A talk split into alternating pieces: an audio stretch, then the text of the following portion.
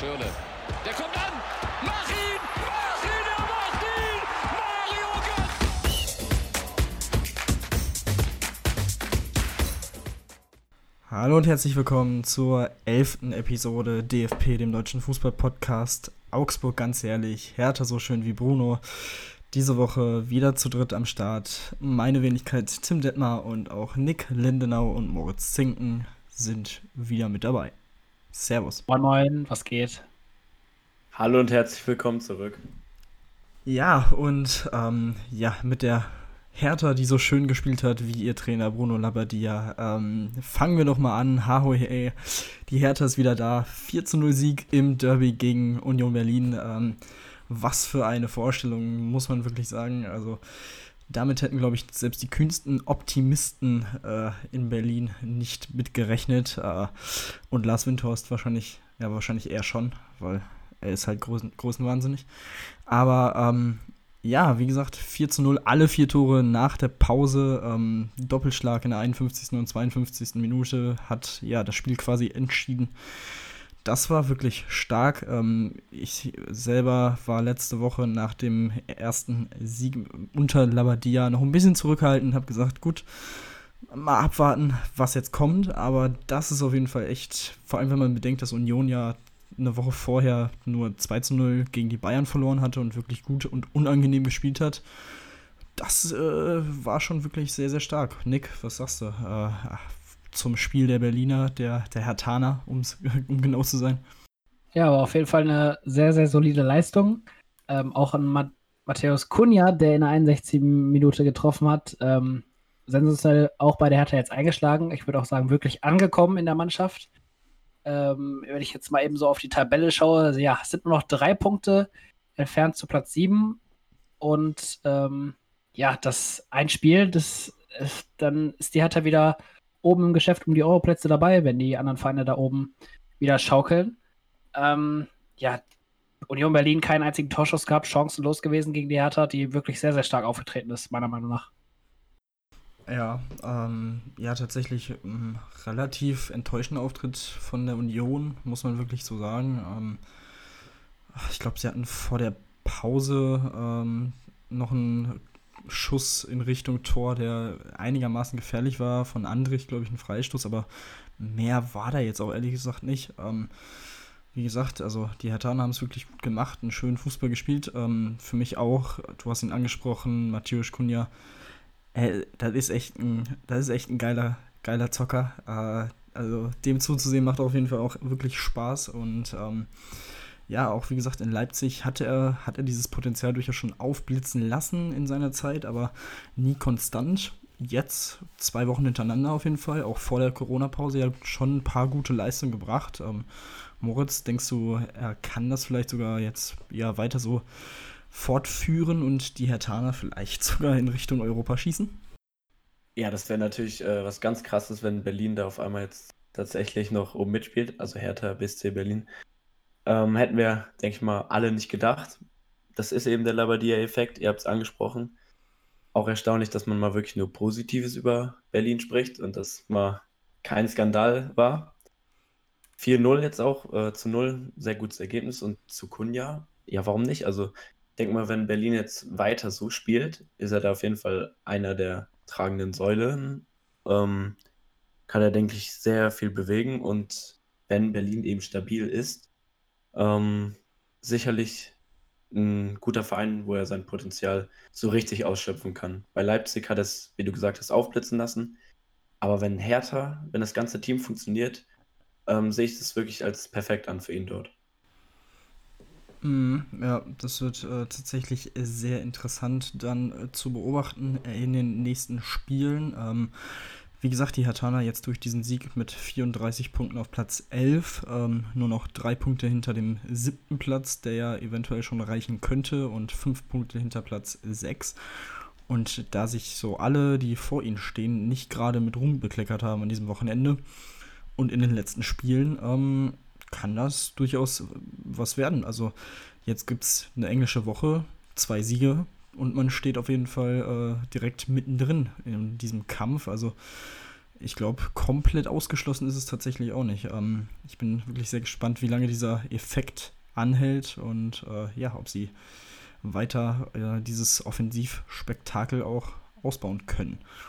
So viel auf jeden Fall zum, zur Berliner Stadtmeisterschaft. Ähm, und dann kommen wir direkt auch zu einem möglichen Konkurrenten im Kampf um Europa in den nächsten Wochen für die Hertha, äh, den FC Schalke 04, die nach dem 0 zu 4 im Derby gegen Dortmund, beziehungsweise in Dortmund, nun zu Hause gegen Augsburg die nächste blamable Leistung abgeliefert haben, muss man wirklich so hart sagen. Ein 0 zu 3 äh, gegen den vor dem Spieltag Tabellen 14. Ähm, uff, das war ganz, ganz bitter und das war wieder gar nichts. Ähm, aber wenn man hier schon mal zwei Schalke-Fans sitzen hat, dann lasse ich euch doch äh, einfach mal den Floor, wie der Amerikaner sagen würde. Und äh, ja, keine Ahnung, Nick, fang du einfach mal an. Was denkst du jetzt nach diesen beiden Spielen äh, und den beiden Leistungen wieder kein Tor geschossen? Man bleibt bei vier Toren in dieser Rückrunde. Also, was, was ist da los?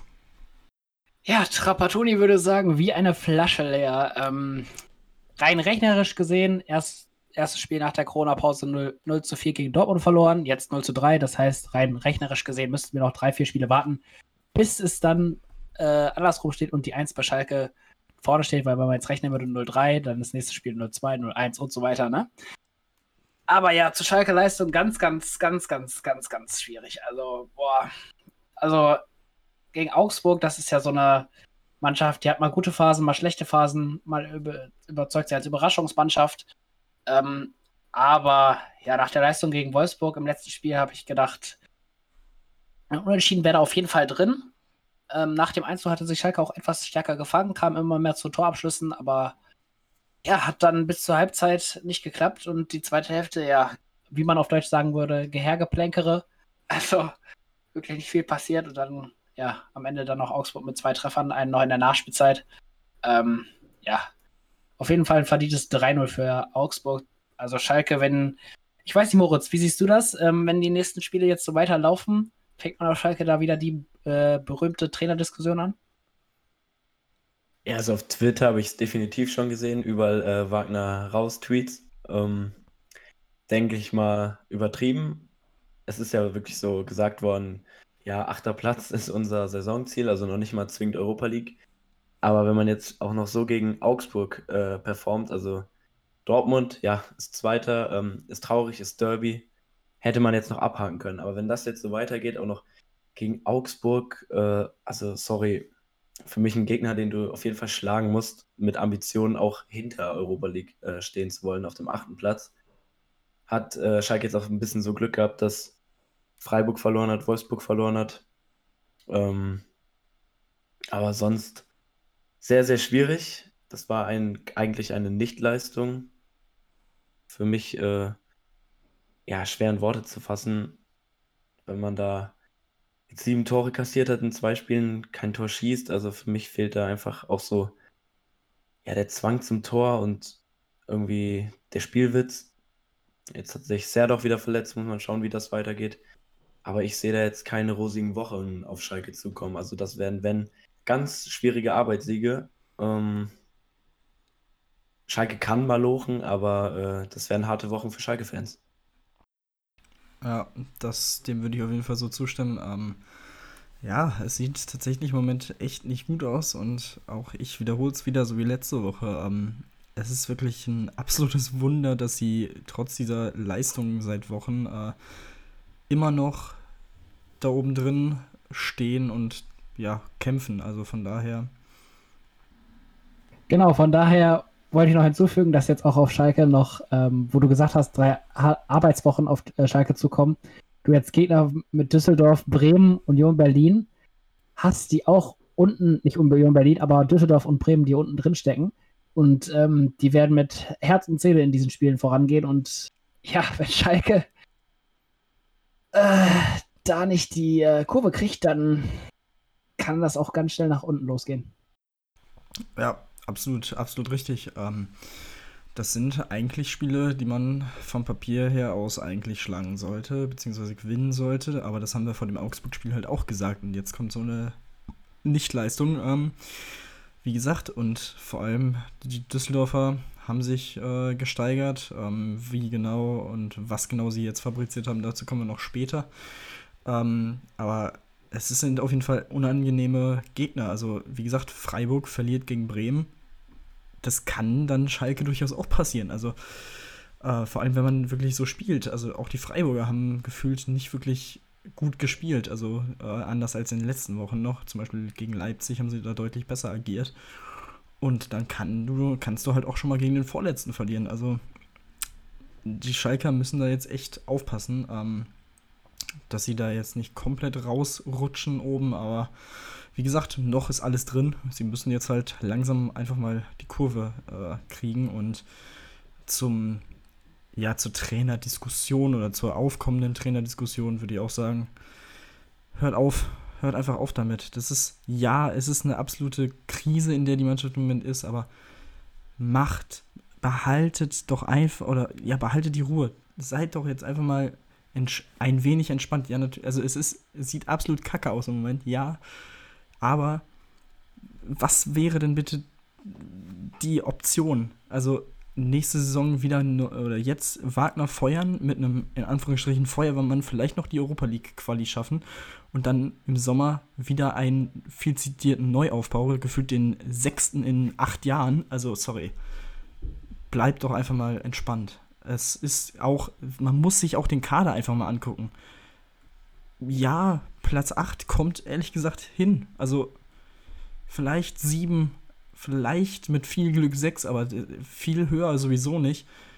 Und ähm, an einem guten Tag kann ich halt auch Hoffenheim schlagen. Die sind Neunter. Also, das ist genau die Range, in der dieser Kader meiner Meinung nach hingehört. Äh, Moritz, ich weiß nicht, wie du es siehst, aber ähm, wie gesagt, ich finde, das passt so, äh, wo sie im Moment stehen, passt zu dem Kader. Ich finde, sie haben einfach in der Hinrunde überperformt.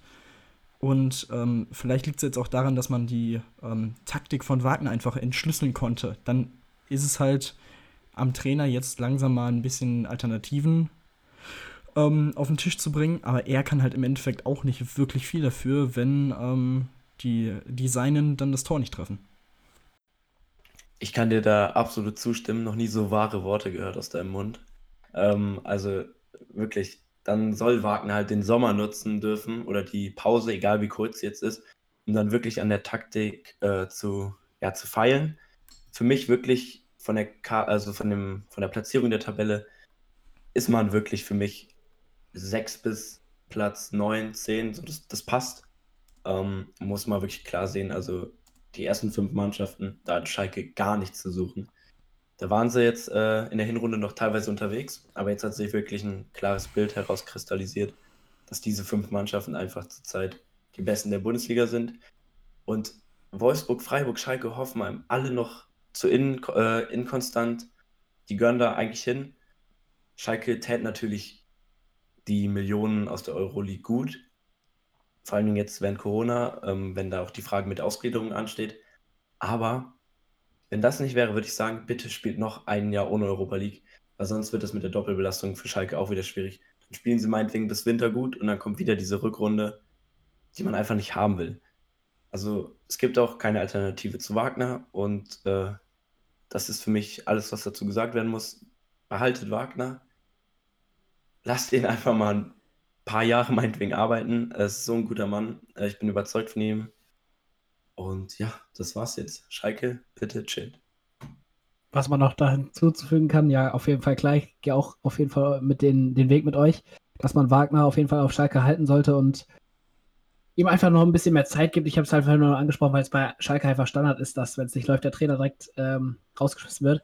Was beim was für mich vielleicht noch die Erklärung sein könnte, warum bei Schalke es aktuell nicht läuft. Also ich weiß nicht, wie, wie, ihr, wie ihr das seht, aber bei Schalke finde ich fehlt gerade so ein richtiger Führungsspieler, der das Heft mal in die Hand nimmt, der sagt, ähm, yo, Jungs, yo, Jungs, hier geht's lang. Ähm, das fehlt Schalke aktuell gerade, finde ich. Also kein einziger Mann auf dem Platz übernimmt die Verantwortung.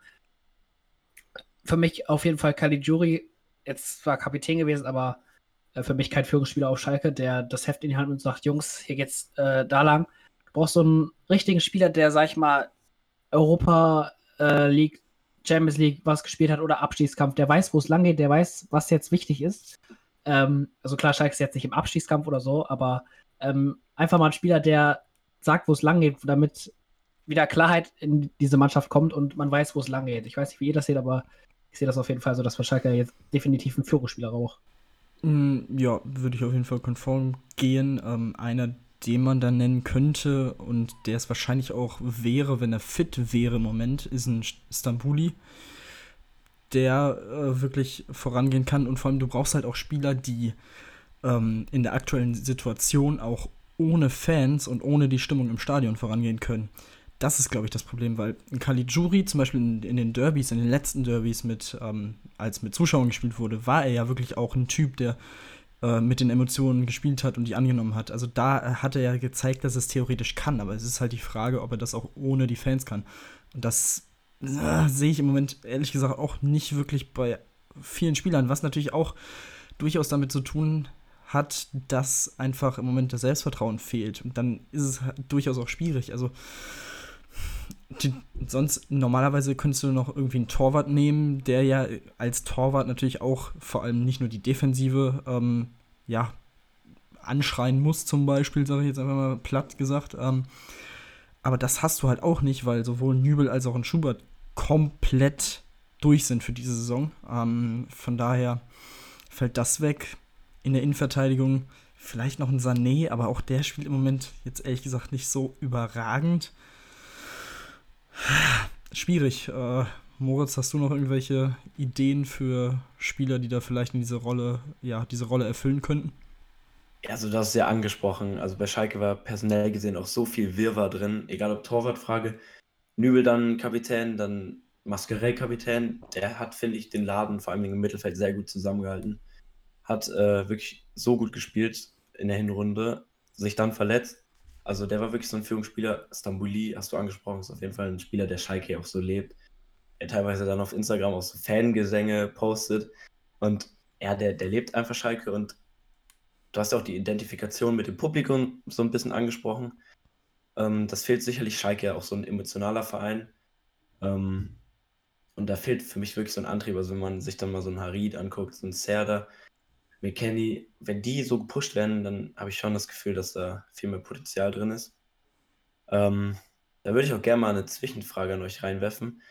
Ich weiß nicht, das hat der Kommentator auf jeden Fall beim Spiel ähm, Mainz gegen Leipzig gesagt, ob ihr findet, dass da was dran ist. Ähm, dass es eben so ist, dass jetzt Vereine wie Leipzig, Bayern, Dortmund Vorteile haben könnten, weil bei denen wirklich Technik und die Taktik alles wirklich auf Perfektion läuft, auch momentan oder generell dann eben so untere Vereine, die wirklich dann häufig mit dieser Emotion, mit dieser Aggressivität vom Publikum übertragen kommen, ähm, da jetzt so ein bisschen Nachteil haben, weil die technischen Defizite eher herauskommen, auch wenn das Profis sind.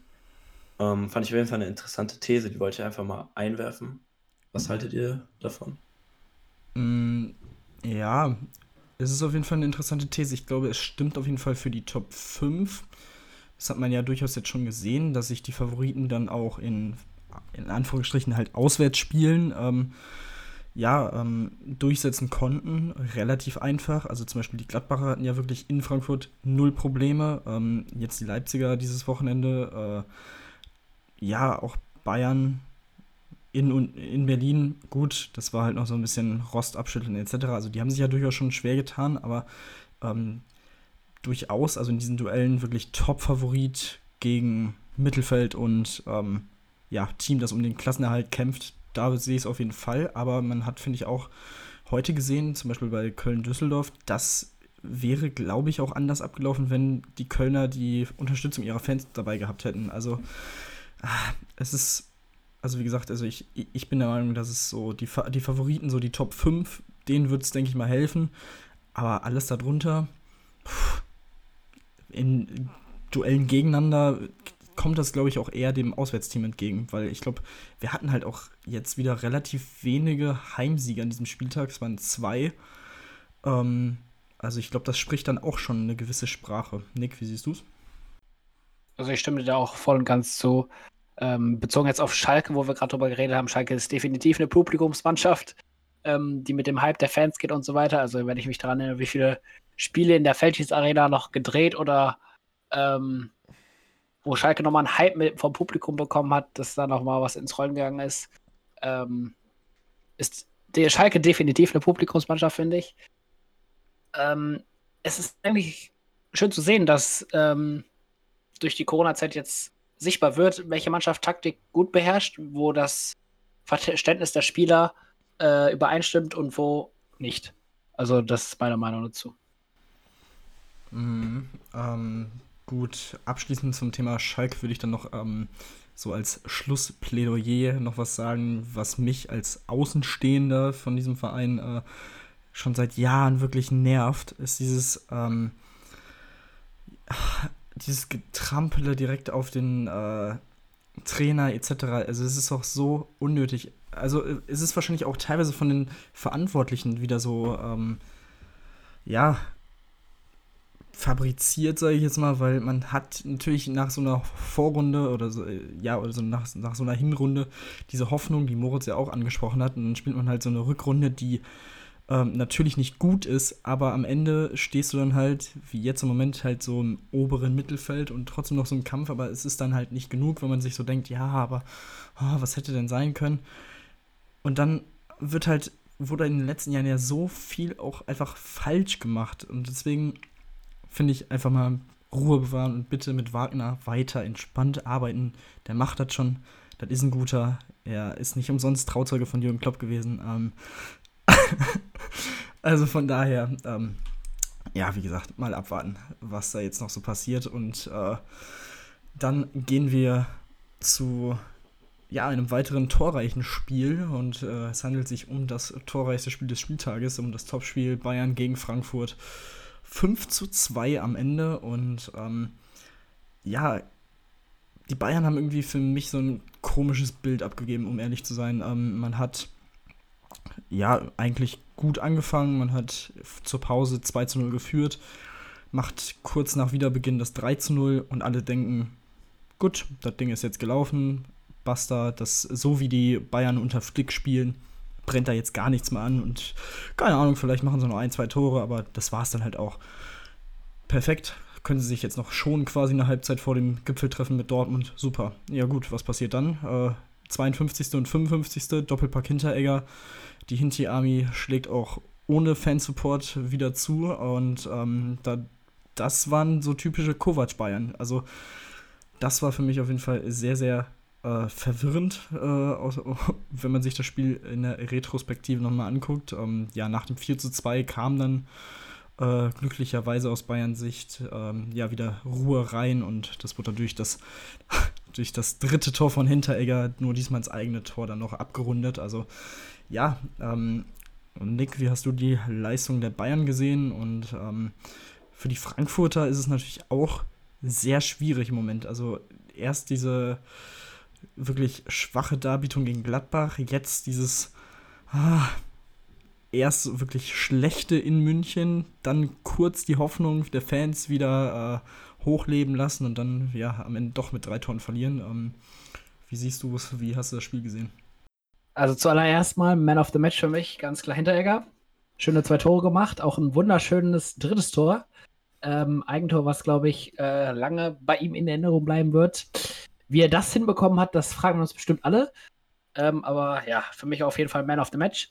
Ähm, ja, zu den Bayern, du hast schon angesprochen, Kovac, äh, Rückblicke, ähm, die waren auf jeden Fall zu sehen. Ich bin ehrlich, ich hatte das Spiel am Anfang geholt oder ab 2 habe ich wieder ausgemacht, weil ich dachte, okay, das Ding ist gegessen und dann schaust du auf einmal auf den Live-Ticker und steht 3-2. Also, ähm, ja, äh, spannendes Spiel gewesen dann, aber ja, dann die Bayern wieder souverän ihre Rolle gefunden und äh, Tore geschossen ja, das dazu.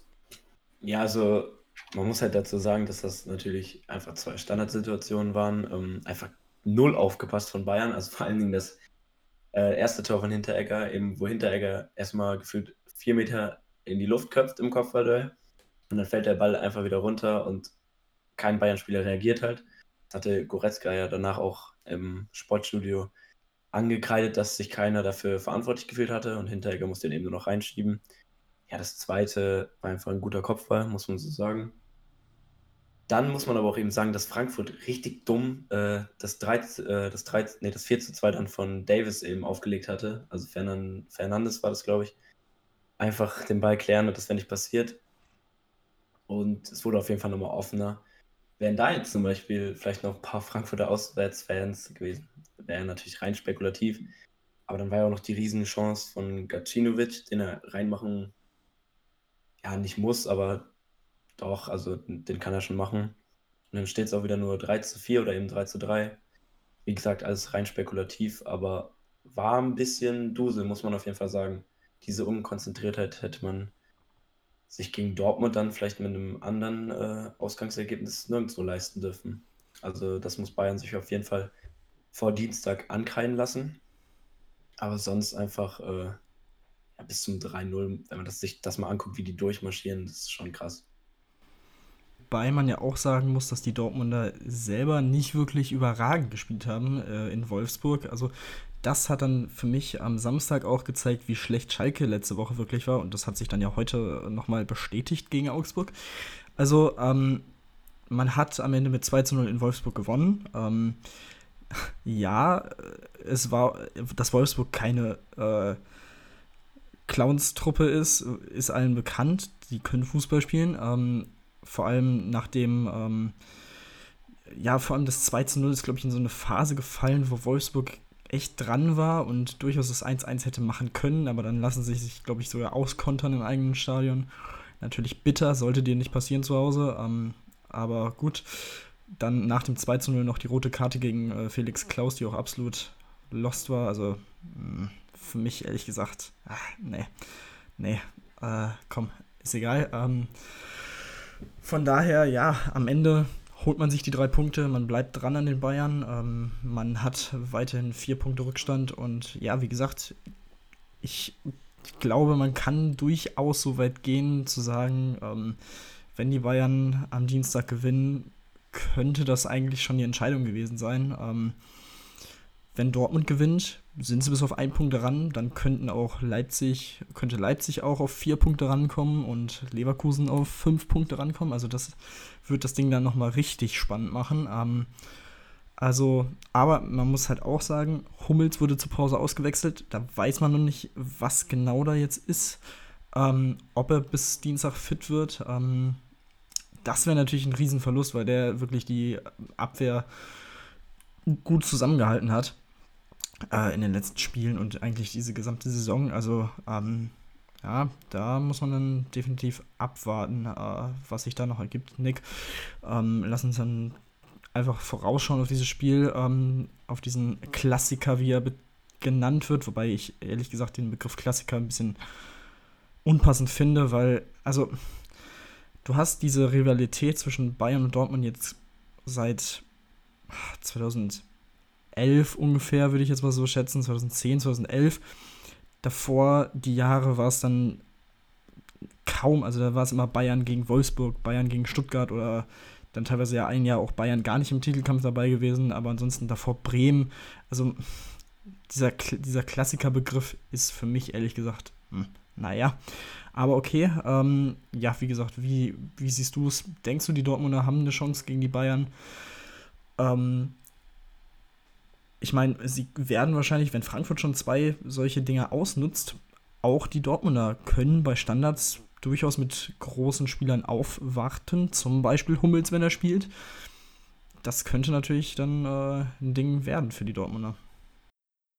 Definitiv. Standards, ähm, heikles Thema bei Bayern und bei Dortmund. Ähm, werden wir sehen, wie sich die Standards im Spiel dann entwickeln. Ähm, auf jeden Fall zu, den, zu den Chancen des BVBs, also der Klassiker, halt eine Ab Abwendungsform vom El Clasico in Spanien. Einfach eine kopierte deutsche Version, sage ich jetzt mal so.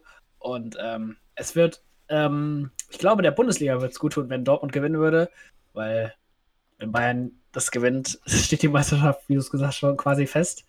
Ähm, das wäre auf jeden Fall nochmal ein großer Spannungsfaktor, wenn Dortmund da die drei Punkte mitnehmen würde. Ich finde, es kommt auch so ein bisschen auf äh, Erling Haaland an dann wird sich zeigen, ob er wirklich dann auch mit den Großvereinen mithalten kann und in Topspielen zeigen kann, was er so drauf hat beim BVB. Gegen Schalke war es jetzt kein Topspiel, das war beiseite gestellt. Aber ähm, ja, da bin ich gespannt, wie die Dortmunder Abwehr, äh, die Bayerner Abwehr den Erling Haaland im Griff hat. Ob der junge Mann aus Norwegen da auch seine Bütchen machen wird oder ähm, ob Boateng, Hernandez und Co. Äh, diesen Spieler im Griff haben werden. Und Moritz, was meinst du? Ist es für dich der Klassiko und wird es Bayern machen? Ja, also erstmal zu dieser Begrifflichkeit. Natürlich ist das erst eine Rivalität, seitdem Dortmund wirklich auch mal die zwei Meistertitel gewonnen hat. Ja, kann man sich jetzt streiten, aber es ist ja auch wirklich so das Duell, was dann auch international wirklich oft darauf hingefiebert wird und wo man eben sagt, das sind so die zwei deutschen äh, stärksten Mannschaften. Natürlich ist Leipzig jetzt auch noch dabei. Ähm, aber naja, die Begrifflichkeit stört mich da eigentlich eher wenig. Ist natürlich vom El Clasico aus Spanien abgewandelt. Man kann es Topspiel nennen, mir egal. Aber ich denke schon, dass Bayern das. Also ich gehe da eher so rein, dass Bayern das macht und mal wieder Meister wird. Ähm, wenn Bayern nicht die Kontrolle weggibt, ist es für mich eine klare Sache. Also natürlich Dortmund stark, aber ich finde, Dortmund kann höchstens auf Fehler oder Unach Unachtsamkeiten von Bayern hoffen, als andersrum. Wenn Bayern wirklich diese Kontrolle ausübt, dann ja, wird es leider nicht mehr spannend im Meisterschaftsrennen. Ich denke mal, jeder deutsche Fan, der jetzt nicht gerade Schalke oder Bayern-Fan ist, hofft eben, dass Dortmund das äh, packt und dann nochmal rankommt. Aber Jungs, schaut einfach mal auf die Spieler, die da auf diesem Platz stehen würden. Also wenn Hummels da noch dabei ist, sind es einfach so geile Spieler. Wenn man da an Davis, an Hakimi denkt, an Goretzka, Kimmich, generell Dortmund, dann vorne mit Sancho, Haaland und Lewandowski. Also wenn ich das höre, habe ich schon richtig Bock auf Dienstag. Ja, definitiv. Also es wird auf jeden Fall ein wirklich geiles Spiel. Ähm, davon kann man ausgehen. Ähm, es ist auch das frühe Spiel am Dienstag, also exklusiv. Äh, die ganze Welt wird wieder drauf blicken und ähm, ja, ich sehe es ganz ähnlich. Ähm, ich denke, die Bayern werden es machen, aber sie müssen halt, wie gesagt, diese ihre Standardschwäche, die jetzt auf einmal wieder aufgekommen ist, müssen sie auf jeden Fall abstellen und ansonsten konteranfällig sind sie durchaus. Das kann natürlich wehtun, ähm, wobei sie das unter Flick ja eigentlich verbessert haben. Muss man mal schauen. Ähm, wie gesagt, es, ist, es wird, denke ich mal, auf jeden Fall ein enges Ding. Ich glaube nicht, dass äh, eine Mannschaft die andere komplett äh, abschießen wird. Das kann ich mir ehrlich gesagt nicht vorstellen. Ähm, von daher, ja, ich denke, dort wird auf jeden Fall ein heißer Fight. Genau, wo wir jetzt auch, finde ich, gerade so ähm, detailliert über das Spiel reden, würde ich doch einfach mal sagen, können wir doch mal ein paar Tipps abgeben, oder? Äh, wie das ganze Spiel ausgeht. Ähm, Wer möchte von anfangen? Tim Moritz? Tim, ich fange einfach mal bei dir an. Kann Was denkst du, wie aus? Um, ähm, ich würde sagen, es ist so dieser Standardtipp, aber äh, ich sag, Bayern gewinnt 2-1. Also, ich glaube, ehrlich gesagt, ein Fehler wird man sich leisten, egal ob es jetzt ein Boateng ist, äh, der immer für einen Fehler gut ist, auch in solchen Spielen, äh, oder halt wieder so ein äh, ja, wieder so eine Unachtsamkeit bei einer Ecke oder bei einem Freistoß ist. Ich glaube, das kann durchaus passieren, aber im Endeffekt glaube ich schon, dass Bayern die stärkere Mannschaft ist. Und Lewandowski, muss man dazu ja auch sagen, ist ja auch immer sehr motiviert gegen Dortmund. Der trifft ja auch sehr gerne. Also, der, wenn der einen Doppelpack macht, würde mich das auf keinen Fall wundern. Also, deswegen würde ich erstmal äh, ein bisschen vorsichtig, aber dann doch 2-1 für Bayern tippen. Moritz? Also, ich sage jetzt einfach mal ganz mutig 4 zu 2. Also ich hoffe auf viele Tore. Ähm, Lewandowski wird auf jeden Fall ein Elfmeter-Tor machen. Ähm, da setze ich jetzt schon mal 100 drauf. Nee, also ich hoffe auf viele Tore. Eigentlich realistischer finde ich eben 3-1, weil ich denke, Bayern macht es eben. Und ich denke schon, Bayern wird sich eben diese eine Unachtsamkeit leisten, die Tim gerade angesprochen hatte. Aber ich hoffe einfach auf mehr Tore und sage deswegen 4 zu 2. Also ich äh, gehe da auf jeden Fall mit dir. Viele Tore wären gut. Äh, ich gehe da mit knapp 1-0 für Dortmund, ähm, die dann die eine Unachtsamkeit, die du angesprochen hast, ausnutzen werden. Äh, das Ding wird dann Haaland machen und äh, Dortmund wird dann äh, die Fronten hinten dicht machen und das 1 zu 1 zu 0 dann nach Hause schaukeln. Also wir können dann ja mal in der nächsten Episode dann darüber sprechen, wer hier der Tippkönig ist. Ähm, aber das zu unseren Tipps. Sehr schön. Dann würde ich sagen, haben wir das äh, doch schön abgefrühstückt hier ähm, und schauen, was sich im Keller so getan hat. Und da ist tatsächlich ein bisschen was passiert. Also die Augsburger haben wir gerade schon kurz angerissen. Ähm, das 13-0 auf Schalke war auf jeden Fall ein wichtiger Sieg, äh, um sich ein bisschen unten zu lösen. Man ist jetzt dadurch auf Platz 12 ähm, hochgeklettert. Ähm, mit 30 Punkten hat man jetzt 3 Punkte Vorsprung auf Platz 15 und 6 Punkte Vorsprung auf Platz 16.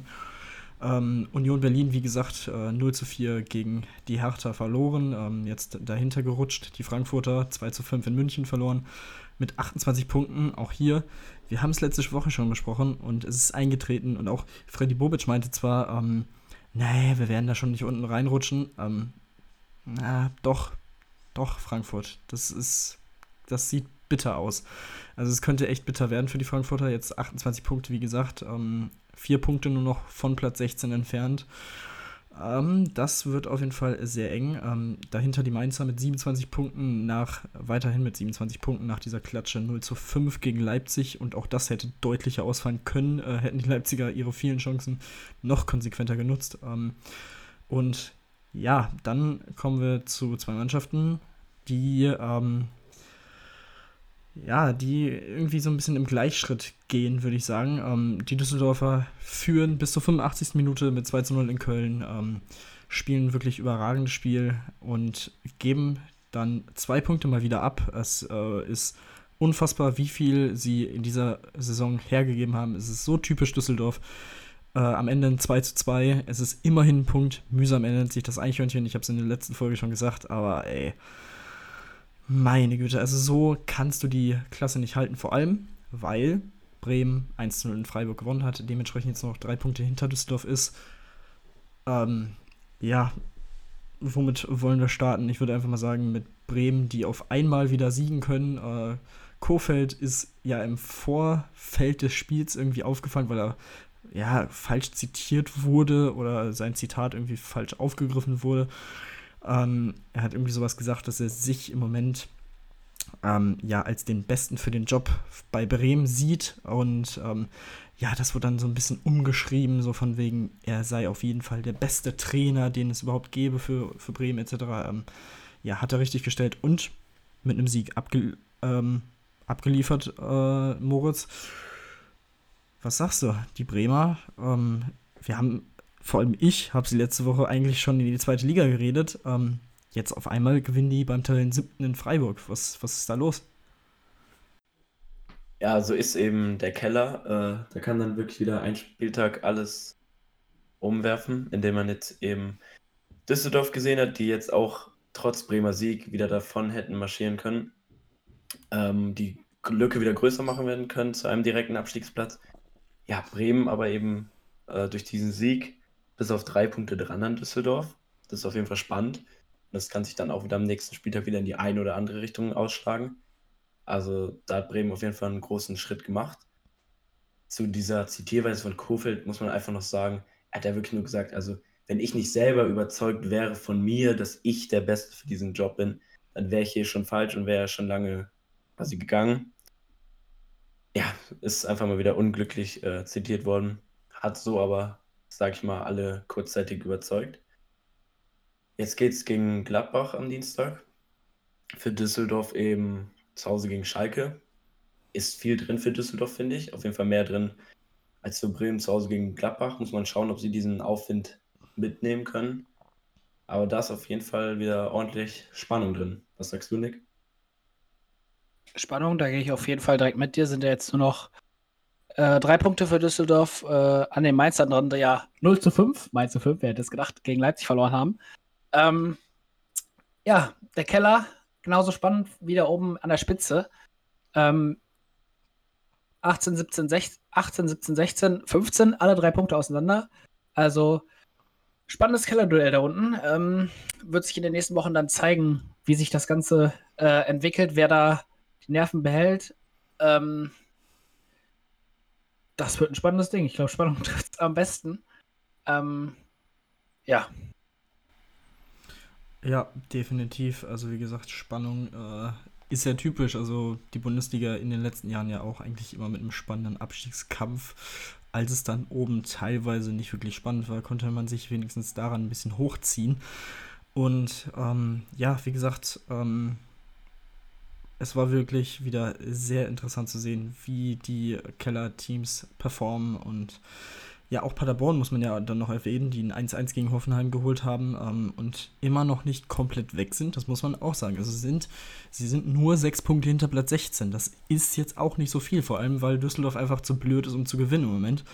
Ähm, auch hier bleibt es dabei.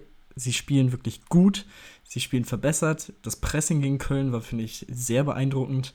Aber man hatte dann ab der 80. Minute ungefähr das Gefühl, dass sie einfach, je näher sie der Ziellinie gekommen sind, einfach Angst hatten, dieses Spiel einfach über die Bühne zu bringen und zu gewinnen.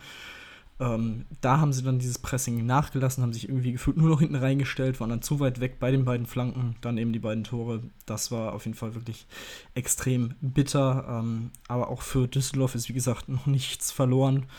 Man muss gucken, wie sich die Mainzer jetzt berappeln äh, in den nächsten Spielen. Ähm, das ist auf jeden Fall auch eine Geschichte, also wie die dieses Jahr oder diese Saison gegen ähm, Leipzig untergegangen sind, ist auch krass. Also 8 zu 0 in Leipzig im Hinspiel verloren, jetzt 0 zu 5 und ähm, ich glaube, von der Statistik her hatte Leipzig sogar noch mehr Torschüsse und Torchancen als im Hinspiel. Also, boah, ähm, das muss man auf jeden Fall aufarbeiten und zwar schleunigst aufarbeiten aufgrund der Lage, dass es jetzt eben die, diese englische Woche gibt und man spielt jetzt bei Union Berlin. Auch das ist nun mal wirklich ein Gegner durchaus auf Augenhöhe, aber es ist auf jeden Fall sehr, sehr unangenehm, ähm, ähm, an der alten Försterei zu bestehen. Und das muss man dann auch erstmal schaffen, vor allem mit dem Druck. Danach geht es gegen Hoffenheim und dann in Frankfurt und gegen Augsburg. Also das sind wirklich sehr, sehr wichtige Spiele für die Mainzer in den nächsten Wochen, äh, die man, die man auf jeden Fall oder wo man genügend Punkte einfahren sollte. Ähm, ja, ich denke, das ist, ja, Nick, gerne. Was, glaube ich, ähm, eine gute Überleitung ist, wäre, dass zum Beispiel Mainz, äh, nicht Mainz, Entschuldigung, Bremen und Düsseldorf das zum Beispiel äh, angewandt haben, den Wechsel von fünf Spielern. Ähm, wäre auf jeden Fall ein interessanter Punkt, äh, wäre auf jeden Fall ein interessanter Punkt, den ich gerne mit euch bereden würde, was ihr davon haltet. Ja, fünf Wechsel, ich glaube, zur Corona-Zeit ähm, eine gute Alternative von der UEFA, ähm, dass jetzt der Wechsel von fünf Leuten getätigt werden kann. Ähm, macht das Ganze auf jeden Fall nochmal interessanter, vor allem wenn es ähm, knapp auf knapp kommt und Spieler keine Kraft mehr haben, dass man dann nochmal auf einmal zum Beispiel fünf Leute einwechseln kann, was ziemlich kurios bestimmt aussieht, aber ähm, ja, nochmal einen ganz anderen Schwung in die Partie reinbringen kann. Äh, Tim, ich fang, frag dich jetzt einfach mal zuerst, was ist deine Meinung zum Wechseln von fünf Spielern? Ja, du hast es gesagt, also in Zeiten von Corona und auch nachdem man jetzt wirklich zwei Monate keine Wettkampfpraxis hatte, dazu wenig bis gar kein Teamtraining hatte, ähm, ist es sicherlich eine gute Entscheidung gewesen von, ich glaube auch von der FIFA ähm, wurde es ganz oben angegeben und äh, angeboten äh, und eingeführt, so ist es richtig. Ähm, ja, wie gesagt, es ist auf jeden Fall in der aktuellen Zeit definitiv gut. Ich finde es auch gut, dass man gesagt hat, man muss diese ähm, fünf oder man darf diese fünf Spielerwechsel in drei Pausen des Spiels, in drei Spielpausen quasi nur vornehmen, ähm, damit es da eben nicht noch zu mehr Zeitspiel kommt. Das finde ich auf jeden Fall eine gute Sache. Ähm, ich finde es ehrlich gesagt jetzt auch gut, dass man auch diese fünf Spieler auf einmal ein- und auswechseln kann warum nicht? Äh, ist jetzt bisher, glaube ich, noch nicht vorgekommen. Ich glaube, einmal gab es einen Viererwechsel. Ich weiß nicht, ob es in der zweiten Liga war oder so, aber ich glaube, das hatte ich jetzt das Wochenende gesehen. Ähm, ja, danach weiß ich ehrlich gesagt nicht. Also, ich weiß auch ehrlich gesagt nicht, ob es dem Spiel dann wirklich so gut tut, der Mannschaften, weil wenn du die halbe Mannschaft dann auswechselst, geht natürlich auch ein gewisser Spielfluss verloren. Ähm, das ist halt so die Frage. Ähm, am ersten Wochenende haben es auch nicht wirklich viele, also haben es einige Trainer auch nicht genutzt, diese Möglichkeit, fünf Spieler einzuwechseln, sondern haben, ich glaube, die Bayerns haben auch, haben auch nur dreimal gewechselt in Berlin zum Beispiel. Also ja, ich weiß es nicht, ähm, ob das danach dann noch Bestand hat und wirklich nötig ist, aber für die aktuelle Situation, denke ich mal, ist das vollkommen in Ordnung. Moritz, ähm, wie siehst du es? Ja, also ihr habt es ziemlich gut zusammengefasst. Ähm, ich hoffe, also ich denke nicht, dass es noch weiter nach Corona praktiziert werden wird. Ähm, kann mich meinetwegen vom Gegenteil überzeugen lassen. Also ich hatte wirklich vorher Angst vor Zeitspiel oder dass man eben taktisch versucht, den Spielfluss des Gegners zu beeinflussen. Ähm, durch diese Regelung in den verschiedenen Phasen ist es auf jeden Fall ja so ein bisschen entgegengewirkt worden. Wenn wir jetzt zum Beispiel auf die englische Woche gucken, die jetzt eigentlich außerplanmäßig stattfindet, ähm, denke ich mal sinnvoll. Was man eben auch noch dazu sagen kann oder was mich verdutzt gestimmt hat, ist eben auch ein Thema, das wir auch noch ansprechen könnten, dass Dortmund eben fünfmal gewechselt hat diesen Spieltag. Ähm, darunter war aber keinmal Götze. Und Götze ähm, wurde dann eben auch noch kommuniziert vor dem Spiel von Michael Sorg, hat eben keine Zukunft mehr nach der Saison bei Dortmund. Äh, das war's für Götze. Ja, ist auf jeden Fall interessant, diese Wechsel und das mit Götze. Was sagt ihr dazu? Also ganz kurz nochmal bezogen auf die Wechsel. Ähm, ich stelle mir da, also zur Corona-Zeit klar, wo keine Zuschauer jetzt da sind, legitim, kann man mitarbeiten. Aber wenn ich mir dann vorstelle, in vollen Stadion und äh, es steht 1 zu 0 für die Heimmannschaft und äh, für die Auswärtsmannschaft und ähm, sind die letzten 10 Minuten zu spielen und da fängt auf einmal die gegnerische Mannschaft an, die 5-0, äh, die 1-0 vorne liegt, alle zwei Minuten einen Spieler auszuwechseln, der sich dann nochmal fünf Minuten für die Auswechslung Zeit nimmt also laut dem Regelwerk steht ja drin, dass nach, nach Auswechslung nicht als Nachspielzeit äh, eingetragen werden dürfen, dass dadurch das nicht verlängert wird, äh, die, die, Spielzeit nicht verlängert werden darf. Ähm, das stelle ich mir dann relativ schwierig vor. Ähm, als äh, äh Zuschauer dann zu sehen, wie zehn Minuten auf der Uhr umgehen, nur weil fünf Auswechslungen getätigt werden müssen. Also zu Corona jetzt gehe ich voll mit mit, mit euch und sagt, das ist gut, dass die Spieler äh, so ausgewechselt werden können. Ähm, zur aktuellen Zeit leider, ähm, zur späteren Zeit dann sehe ich das eher schwierig. Zu Götze. Ja, interessantes Thema von Dortmund, dass man das kurz vor dem Spiel so öffentlich macht, dass Götze keine Zukunft mehr ähm, in Dortmund hat, dass man die Schiene so fährt und nicht äh, einfach mitten in der Woche. Ich weiß ja jetzt nicht, wie es intern abgelaufen ist, wie man da äh, kommuniziert hat, ob man das halt, in, ob das halt schon in der Woche klar war dass Götze geht oder nicht. Ähm, ob er noch Zukunft in Dortmund hat, ähm, ist ein schwieriges Thema. Äh, Tim, ich leite mal die Frage einfach weiter. Bleibt Götze in Deutschland oder wechselt er ins Ausland? Ich würde gerne noch mal kurz auf deinen Punkt mit den Wechseln eingehen. Ähm, ich glaube, das hat man ähm, wie gesagt, durch die, eben diese Regelung, dass du halt nur drei extra Spielpausen, also quasi so wie bisher auch, dafür nutzen kannst. Dadurch hat man das, finde ich, schon ganz gut gemacht. Also ich gebe dir recht. Natürlich kann es dann passieren, ähm, dass man dass man dadurch, wenn man zum Beispiel viermal vier Spieler gleichzeitig auswechselt, dann ist es natürlich klar, dass es so ein bisschen länger dauert, aber auch da hat man ja jetzt mit, Regel, mit der Regel, dass man überall oder den kürzesten Weg zur Außenlinie nehmen muss ähm, hat man da ja auch schon ein bisschen was dafür getan gegen das Zeitspiel. Also, und ich habe ehrlich gesagt auch das Gefühl, dass es die Schiedsrichter da schon drauf achten und dann noch ein bisschen was draufgeben, um ehrlich zu sein. Also, man hat jetzt eigentlich in den letzten, also man sieht ja kein Bundesligaspiel mehr mit weniger als drei Minuten Nachspielzeit, außer das Ding ist wirklich so wie bei Bayern gegen Frankfurt 5 zu 2 oder so. Deswegen, ähm, ja, glaube ich, ist es ganz gut geregelt ähm, zu Götze also es hat mich auf jeden Fall nicht gewundert, dass er jetzt ähm, keinen neuen Vertrag bekommen wird. Ähm, das war für mich ehrlich gesagt relativ klar, weil er eben auch nicht gespielt hat in den letzten Spielen ähm, und jetzt auch seit seiner Rückkehr jetzt auch nicht wirklich überragend gespielt hat. Ich finde, er, das war ja so quasi diese Flucht aus München, weil es da einfach nicht gepasst hat in dieses alte Umfeld. Es wird bestimmt wieder funktionieren, aber er ist halt auch nicht mehr derselbe Spieler wie zur ersten Dortmunder Zeit, zur erfolgreichen Dortmunder Zeit. Er kommt nicht mehr über das Tempo, der ist langsam wie sonst was. Also ich habe ihn ein paar Mal im Stadion gesehen, also es ist absolut lächerlich. Also ich glaube, wenn der gegen Alfonso Davis äh, über das ganze Feld äh, sprinten würde, dann wird er wahrscheinlich zehn Sekunden später ankommen. Ähm, mindestens. Dazu musst ähm, du halt ähm, noch sagen, er hat ja die, die Stoffwechselkrankheit. Ja, sicherlich. Ja, das spielt dazu, Absolut, das stimmt. Ähm, das muss man da bedenken. Ähm, aber deswegen sehe ich ihn halt auch nicht mehr in dieser, schon gar nicht auf dem Flügel und auch ehrlich gesagt nicht auf der 10. Also die 8, die 8er Position ist für mich so das Offensivste, was Götze spielen sollte. Ich finde, man sollte einfach überlegen, ihn vielleicht mal langsam ein bisschen in die defensivere ähm, Region des Spielfeldes zu packen, weil dass er was am Ball kann, das weiß man ja also der ist ja technisch wirklich ein guter Fußballer. Also das ist ja auch nach der äh, Erkrankung und nach seinem Comeback auch definitiv so geblieben.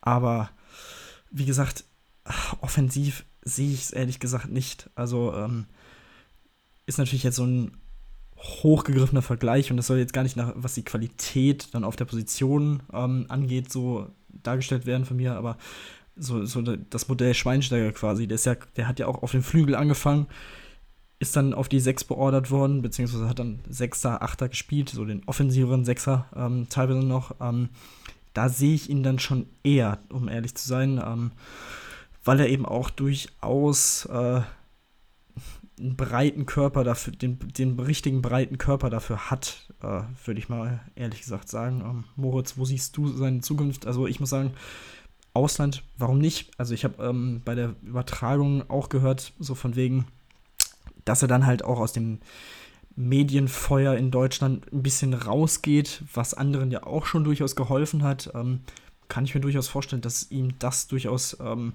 gut tun würde, weil auch ehrlich gesagt, wo in der Bundesliga sollte er bitte wechseln? Also er spielt beim zweit, beim womöglichen zweitbesten Club in Deutschland. Beim besten hat er schon gespielt und da wird er nicht mehr hinwechseln. Alles andere wäre ehrlich gesagt ein Schritt. Ähm, Berlin war ja auch immer mal wieder im Gespräch, aber äh, sehe ich ehrlich gesagt nicht. Also ich glaube, wenn die einen vermeintlich gescheiterten Ex-Nationalspieler holen, dann eher einen Julian Draxler. Ähm, so viel aber erstmal dazu. Ähm, ja, wie gesagt, Moritz, wie siehst du seine Rolle in der Zukunft?